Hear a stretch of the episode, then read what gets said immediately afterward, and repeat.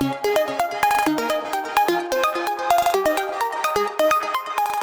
had a few thoughts on what to call this morning's message, and it kind of stemmed like God was doing stuff in my life. But mm, what are we? About three weeks ago now, I had um, nose surgery. That's why I still feel a little bit like I'm underwater, but we're still recovering, but getting there. Um, and anyway, my wife Ruth was taking me into the hospital to have the operation. And I went, oh, you know, I'm a little bit anxious about this, and not so much about the operation, because I just figure they know what they're doing, but more the, the pain and the recovery afterwards. And she said this real simple statement to me, and that was, you have to let go of the old before you can receive the new. Yeah, yeah. You have to let go of the old before you can receive the new. So it kind of all stemmed from there, really. So I came up with these super cool ideas for the title this morning, like maybe you'd call it the God of the Third Option. Do you know how you have option one, option two? Sometimes God has another option that we haven't really thought about. Or even calling it Plan C. Plan A, Plan B, maybe there's a Plan C. But, you know, then I spent some time in prayer and just felt led by the Holy Spirit to um, call it a super spiritual title, and hopefully it might help you remember things. So I entitled it Feijoas and Chicken Poo. Thought that was way more spiritual. Feijoas and chicken poo. So that's what I want to share about this morning. So let's just read some scripture around this together before Wes thinks this is going way off track. This is from Matthew 14 22 to 28. Immediately, Jesus made the disciples get into the boat and go ahead of him to the other side while he dismissed the crowd. After he dismissed them, he went up on a mountainside by himself to pray. Later that night, he was there alone, and the boat was already a considerable distance from the land, buffeted by the waves because the wind was against it. Shortly before dawn, Jesus went out to them, walking on the lake. When the disciples saw him walking on the lake, they were terrified. It's a ghost, they said, and cried out in fear. But immediately, but Jesus immediately said to them, Take courage, it is I. Don't be afraid. Lord, if it's you, Peter replied, tell me to come to you on the water. Come, he said. Then Peter got down out of the boat, walked on the water, and came towards Jesus. But when he saw the wind, he was afraid. Beginning to sink, he cried out, Lord, save me. Immediately, Jesus reached out his hand and caught him. You of little faith, he said, why did you doubt? And when they climbed into the boat, the wind died down. I thought it's an interesting point there. When they climbed into the boat, we don't often really ponder this, but how did Peter get back to the boat? He obviously grabbed Jesus' hands, looked to him, and walked back to the boat. And those who were in the boat had a worship service, saying, Truly, you are the Son of God. When they had crossed over, they landed at Gennesaret, or something like that. And when the men of that place recognized Jesus, they sent word to all the surrounding country. People brought all their sick to him and begged him to let the sick just touch the edge of his cloak, and all who touched it were healed. It's a story I'm pretty sure we're all familiar with. It's interesting actually just to reflect. Didn't plan this at all, but we seem to be camped around this chapter as a church over the last few months. We've had several messages around it. But anyway, you might be thinking to yourself, how does Feijoa and chicken poo relate to that story? well, bear with me and hopefully it'll all come together. But you know, the Feijoa and chicken poo comes from an experience I had in my life. Very profound. When um, it was after we'd had about a week of rain a month or so ago, and we don't have a Feijoa tree at home, but our neighbours have a Feijoa tree. So we get good Feijoas, but I should point out the tree is hanging over our fence, so I'm pretty sure legally that's ours. I do prune it a little bit on that side to encourage it to grow more on our side of the fence. And anyway, where, where this feijoa tree, I was about to say our feijoa tree, where this feijoa tree is, that belongs to the neighbours, is on our property, is in our chicken run. So you might be starting to link things together here. And for those of you who know anything about feijoas, you don't pick feijoas. You wait till they fall on the ground and then they're perfect to eat. But don't pick feijoas. Remember that. Write that down in your notes. Um, and anyway, so it had been pouring with rain, and I went down to feed our chickens, and I had our little boy Jaden in one arm, and there's a whole lot of feijoas had fallen on the ground. And I went, oh, it'd be really cool just to take the feijoas back now. I didn't want to put Jaden down because it was all wet and muddy and chicken poo everywhere. So I scooped up as many feijoas as I could in one hand and carried them back to the, the gate at the end of the chicken run and tried to open the gate. A little bit tricky with a baby in one hand and feijoas in the other hand. Dropped a whole lot of feijoas on the ground. So I sort of like kicked them through the gate, shut the gate, picked up as many feijoas as I could, made my way back to the house, and then went to open the door. Of course, guess what happened? I dropped a whole lot of feijoas on the ground.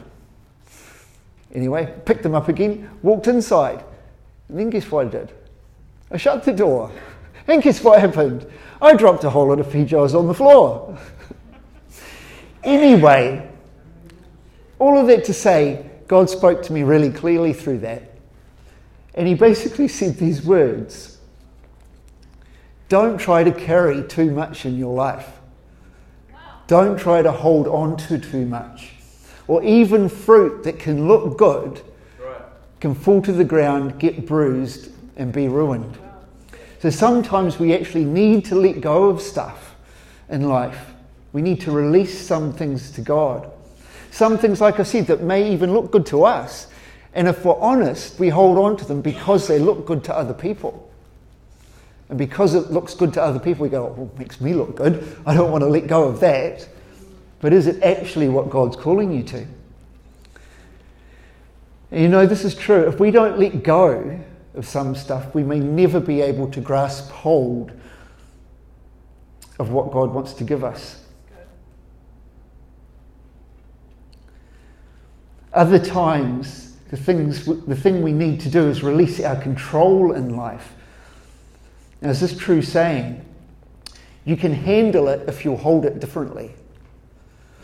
So rather than holding something in a tight fist and trying to control it like this, if we actually hold things with an open hand and give God the control and God the ownership, we can still, He'll allow us to carry it and give us the strength to carry it because we're not trying to do it in our own strength, if that makes sense.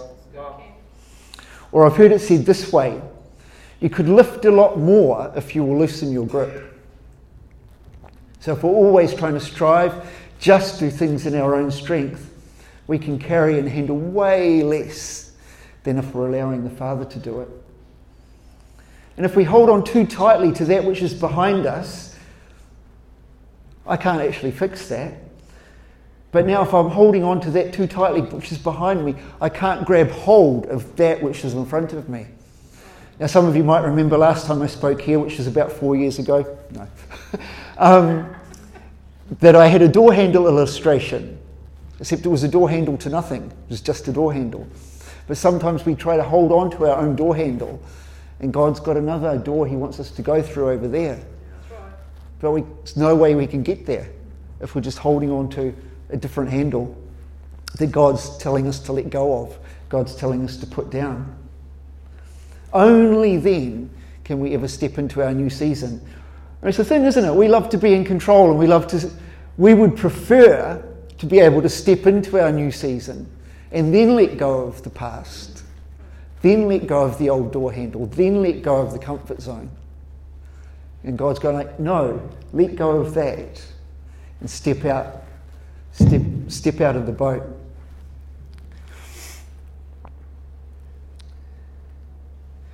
Only then can we step into our new season. I don't know if anyone else has felt it this year, but I've kind of felt like it's been a real different season, especially with COVID, lockdown, and all of that that's going on. Just in the, in the practical, it's been quite a different season, hasn't it? And I believe in the spiritual too. God is calling us into a new season, both personally and as a church. But you know, what determines what becomes your new normal in this season is this it's not whether God changes your heart, but whether we change our habits. It's not whether God changes our heart, but whether you change your habits. Is it possible that in times of frustration and when we can't see God moving, that God is actually trying to get you to unlearn the way the world works? He's trying to get you to unlearn the way the world works, the way the world thinks, the way the old world operates, so that you can learn how He works. I love this statement. Could have been said by Dr. Seuss, but I don't think it was. You just got to let go of some things that you know. You just got to let go of some things that you know. It's not God making your heart new that's hard. It's making your habits new. That's the challenge. Making your habits come into alignment that the new heart God has given you. God is saying to us today, I want to shatter the patterns that have kept you in prison and set you free in your life so you can worship me. Now, I thought this is a good way to put it. Sometimes when we think about that, God is trying to set us free. He's trying to set us free from what? God is trying to set me free from me. It might sound like a weird statement, but God is trying to set me free from me, from who I think I should be, from what I think I need to do, to actually His purpose and His identity. You know, one thing I've learned is this sometimes when we try to move forward in life, we get stopped. Not because of our giants, but because of our thoughts. We get stopped not because of our giants, but because of our thoughts. I want you to remember this don't get caught by a thought. May have also been something Dr. Seuss said, but I don't think so.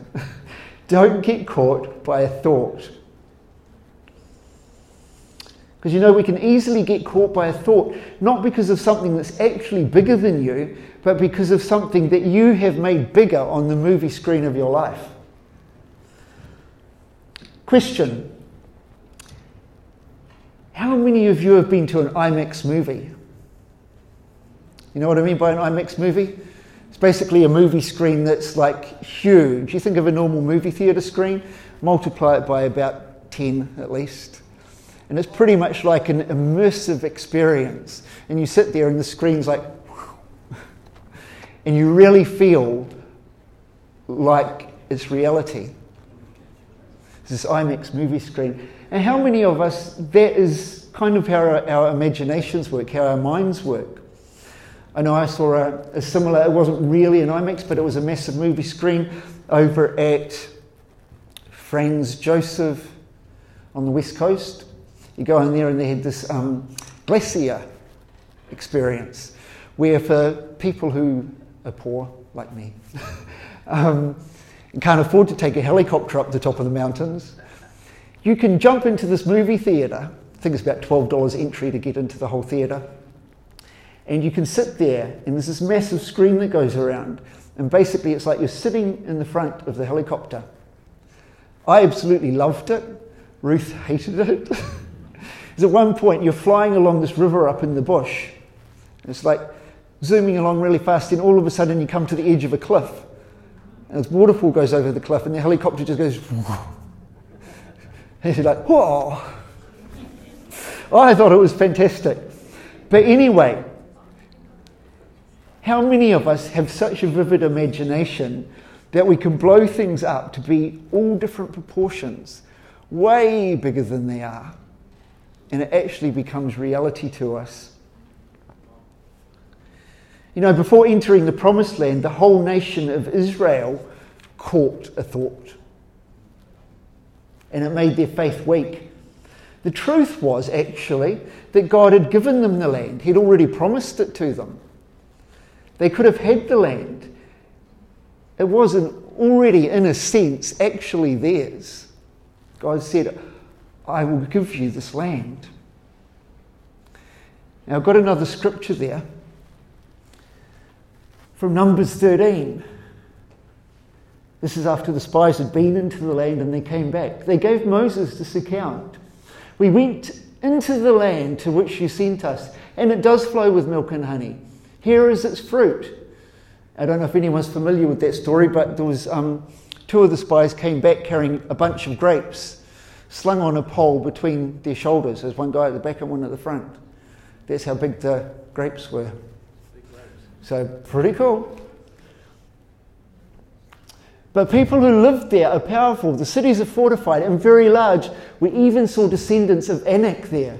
Oh, not Anak. The Amalekites live in the Negev, the Hittites, the Jebusites, the Amorites live in the hill country, and the Canaanites live near the sea and along the Jordan. Then Caleb silenced the people before Moses and said, We should go up and take possession of the land, for we can certainly do it.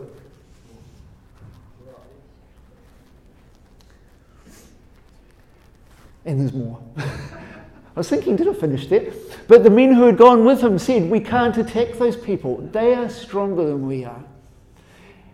And they spread among the Israelites a bad report about the land they explored. They said, The land we explored devours those living up. All the people we saw there are of great size.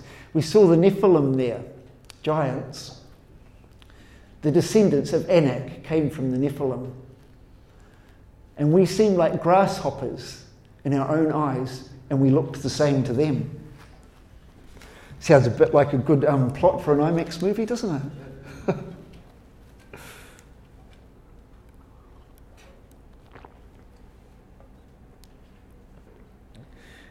so I want to say this this morning. While the enemy can't change God's promises, like the promise was to the Israelites, I'm giving you this land. So the enemy can't change God's promises. But if he can get hold of our faith, if he can weaken our spiritual immune system, if he can sow seeds of discontent that cause us to walk away from what God is calling us to walk into, if the enemy can get to your faith and cause it to be disrupted by something that your eyes see, that your ears hear, or that your mind imagines, hopefully I can say this right. The enemy can't take away what God has promised. He can't move that. So, what he wants to do is move you. God's promises are still true, but the enemy wants to move you. Move you from a place of believing that God has said it, God has called you, God has chosen you, God has set you apart, and God has qualified you to do it. If you're not believing any of those things this morning, the promise is still true, but maybe the enemy has moved you. The problem is, if you're like me, I hear two voices simultaneously. Let me explain. It's kind of like this. On one hand, I see the size of the grapes, that big bunch of grapes we were talking about. I see the size of the promise of God, and I know the size of my God. On the other hand, I hear all the reasons why, like the other spies were saying, all the reasons why a great big God would never use a puny little person like me who was born in a tiny little town called Blenheim. Sorry if you lived in Blenheim or grew up in Blenheim. I lived there for 30 years. And even as I preach this morning, I'm caught between two thoughts. I mean, some of you are looking like you've never heard a better sermon in your life. or one or two, maybe. Others, on the other hand, wish like when they came in, they had actually chosen to sit, sit closer to the back, like Phil, so that they could slip out more easily without being noticed. Stay there. So don't get caught by a thought. I mean, which one of those am I going to listen to? I could listen to that second thought that is like, oh, no one's going to listen. Oh, go and sit over here. anyway, don't get caught by a thought. So, point one, let things go. Point two, don't get caught by a thought. Point three this morning, it may be a more Christian title for the sermon God's third option. You know, we have to be willing to, to do these things. That's point one and point two. So let things go and to not get our thoughts caught up. We have to be willing to do those before we even be willing to consider, entertain the thought, even in the slightest, that there might be another way, that God might have another plan. He might have a third option, he might have a plan C.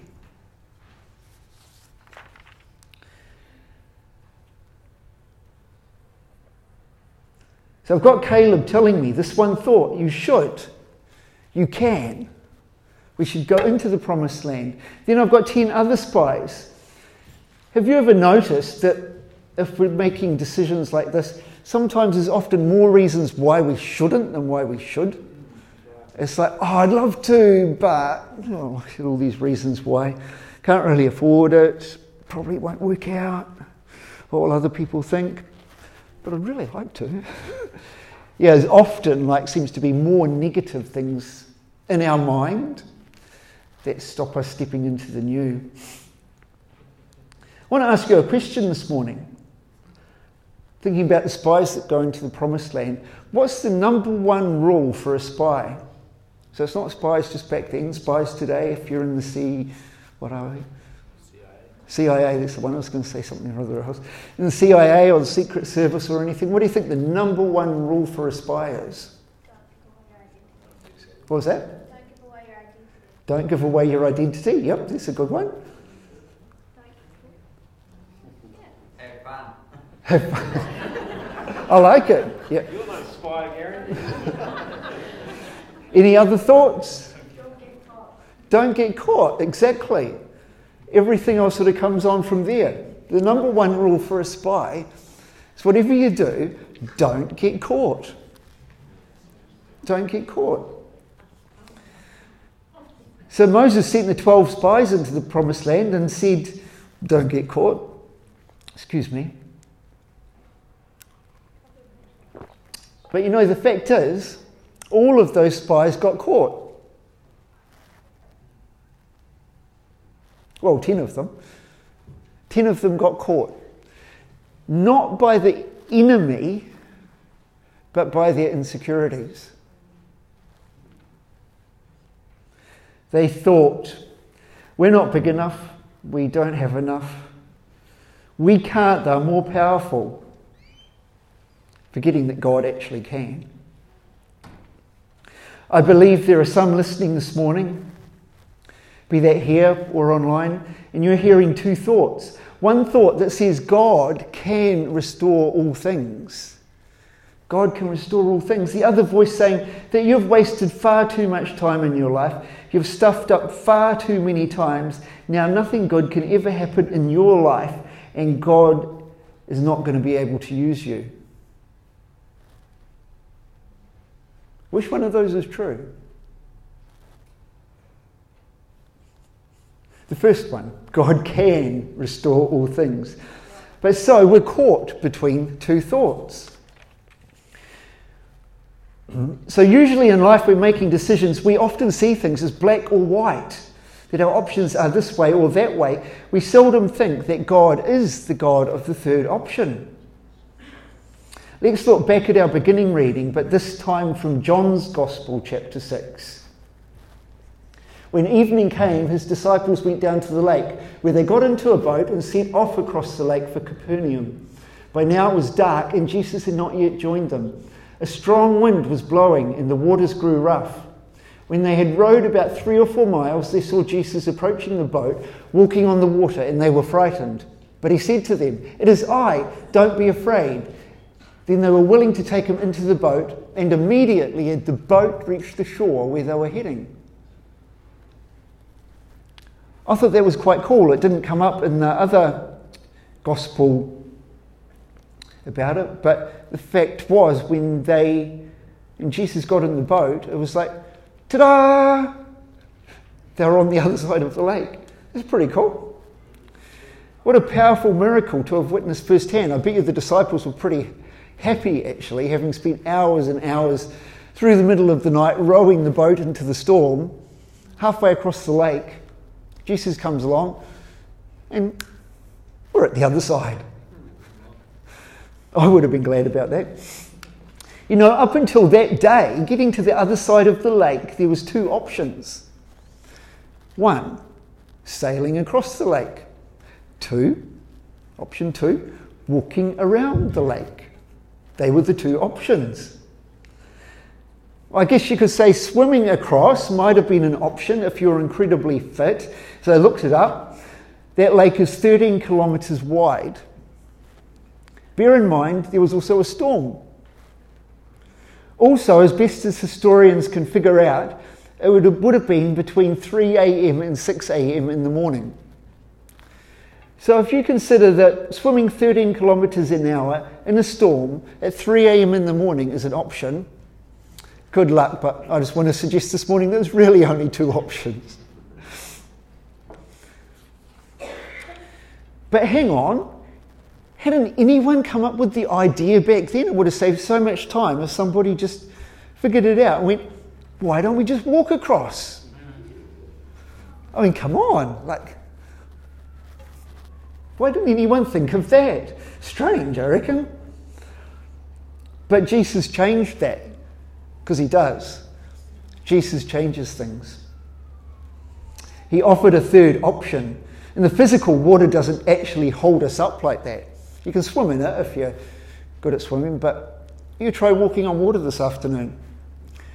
See how it goes. I have actually tried it a couple of times. I just went, wouldn't it be cool if I could? Well, no, can't do that. Sink. Yeah, anyway. Often in life, when confronted by decisions or choices, we only look at stuff that does make sense to us, that we know option A, option B, they make sense. I want you to remember this this morning that often God's third option, God's plan C, doesn't make sense. Doesn't look possible. Often it's like, what? Nah, nah. That wasn't God. I just had like way too much pizza last night. Or something. My imagination's running away with me. But hang on. Maybe it's the Holy Spirit. Maybe it's Jesus tapping us on the shoulder, going, I've got a better way. Do you want me to tell you? So Jesus comes along and changes everything. He says, I am above everything. I am above every circumstance in your life. I am above, above every situation. I believe God wants to show us in our lives that He is the God of the third option. And you might be listening this morning and saying, Well, what does that look like in my life today? Absolutely fantastic message, King. Thanks. But what does it look like in my life today? Which is a fair enough question to ask. I believe many listening are faced with decisions in life. You may even be at a major crossroads. Jesus is saying that it doesn't matter where you're at or how hopeless the situation might seem, that he comes to offer a different option. So let it go and don't get caught by your thoughts. Don't get caught by wrong thoughts. For Jesus has come to offer a third option. And maybe, just maybe, I can suggest to you this morning that God actually wants to operate in his miracle working power in your life. That's for all of us. Don't just go, oh, it's for Wes or somebody else. But no, it's for everybody. God wants to operate, He wants to release into reality His miraculous power in your life. But you know, if we reflect on the story of the storm and the disciples in the boat, here's another question for you. When did Peter experience the miracle working power of God in his life? It was when he stepped out, right? He could have sat in the boat and said, Jesus, I believe in you. I believe in your miracle working power. I thank you, Father, that you can do all things in my life, and you're amazing, and I worship you. And I just pray that you'll move in my life. How often we do, do we do that? But he didn't. He actually had the, I was going to use a different word, he had the guts to say, Jesus, if that is you, Tell me to come. Tell me to step out. And it was only then, when he stepped totally out of what he knew, which was plan A, they was trying to sail across, which ended up rowing across because too stormy, into God's plan C. Maybe there is a walking on water option that Jesus wants you to step into. A third option that God is offering to you this morning. Now, I'll just get the band to come up, if that's good. That'd be great. I just want to close with this thought. And this kind of came about from another personal experience that I've been reflecting in life, going through a few months earlier in this year, um, prior to COVID, and over that time. We were all in bubbles. Funny thing, isn't it? We never talked about living in bubbles before this year. And now everyone goes like, oh, who was in your bubble? kind of a funny thing. But anyway. So during the time of living in my bubble, I'd gone out late one evening to do the grocery shopping. And as I said, I was going through a frustrating time in life, just feeling like I wasn't really stepping out into what God was calling me to. That I was playing it safe. That I was following either plan A or plan B. And a lot of those things I was doing, not all of them, but a lot of those things I was doing actually looked really good. And looking from the outside, you could have said, oh, Kent's life seems pretty sweet. He's got it sorted but I wasn't really feeling very fulfilled. And it was pretty much because I knew, without putting it into words, but I knew that there was something else. That something else was God's plan C, God's third option that He was calling me to step into. And I won't go too much into what that was this morning, but other, to, other than to say, it's going to require me to lay down things in my life, even things that look good, even things that in church might look good. But if I'm honest, some of those things at times I was carrying, and I was carrying too much, but I was carrying because it made me look good. And fruit that I was carrying was getting dropped, and it was getting bruised. And I wasn't able to step into what God was calling me to. And so, anyway, I went out grocery shopping late one night. While it was a bit quieter, not so many people there, you know, stay away from the bugs, don't want to catch anything.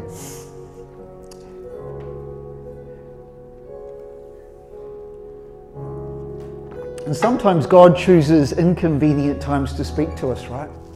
Yeah. So it wasn't actually a particularly spiritual time. It wasn't like I was walking around the supermarket um, praying in tongues or anything like that.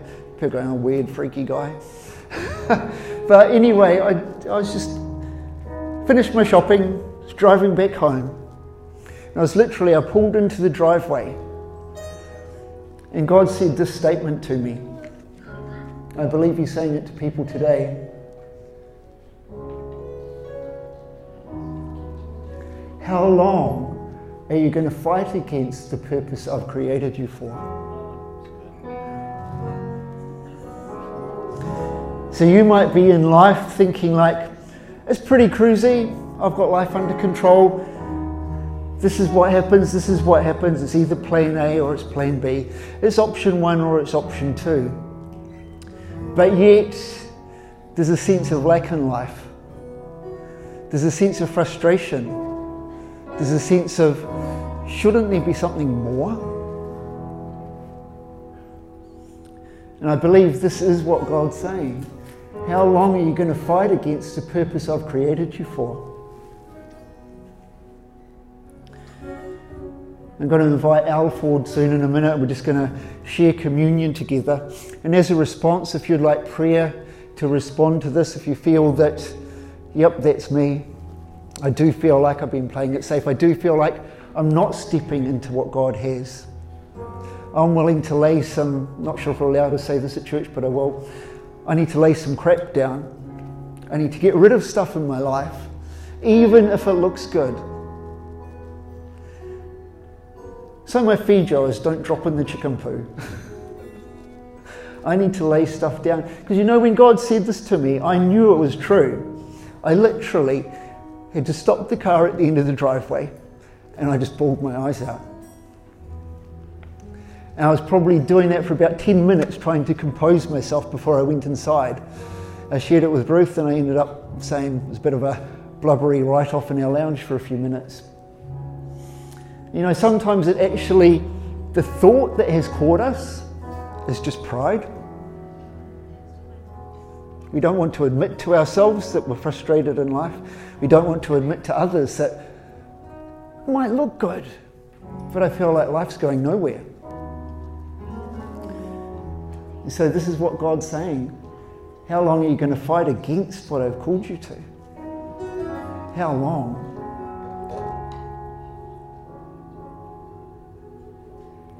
And you know, I think not just personally, but also we need to actually take this on as a church. So as I mentioned at the beginning, seems to me like we've had three or four, if not more, messages over the last few months, all camped around the scripture. Get out of the boat, step out, trust in me. I have another option. I have a third option. I have a plan C. And I believe maybe, just want to pose this as a question, both to us as a church and individually. Maybe it's time. Maybe it's time to step into that purpose that He has created us for. Let's just pray. Father God, I just thank you that you have created us all uniquely, all individually that you do have an awesome plan and purpose for our lives. Help us, Father, not to get caught up with wrong thinking and caught thinking that you can't use us. Help us to be able to let go of those things that we need to let go of, whether that's just being too busy or even if the things look good. May we have the boldness to let go to let go of things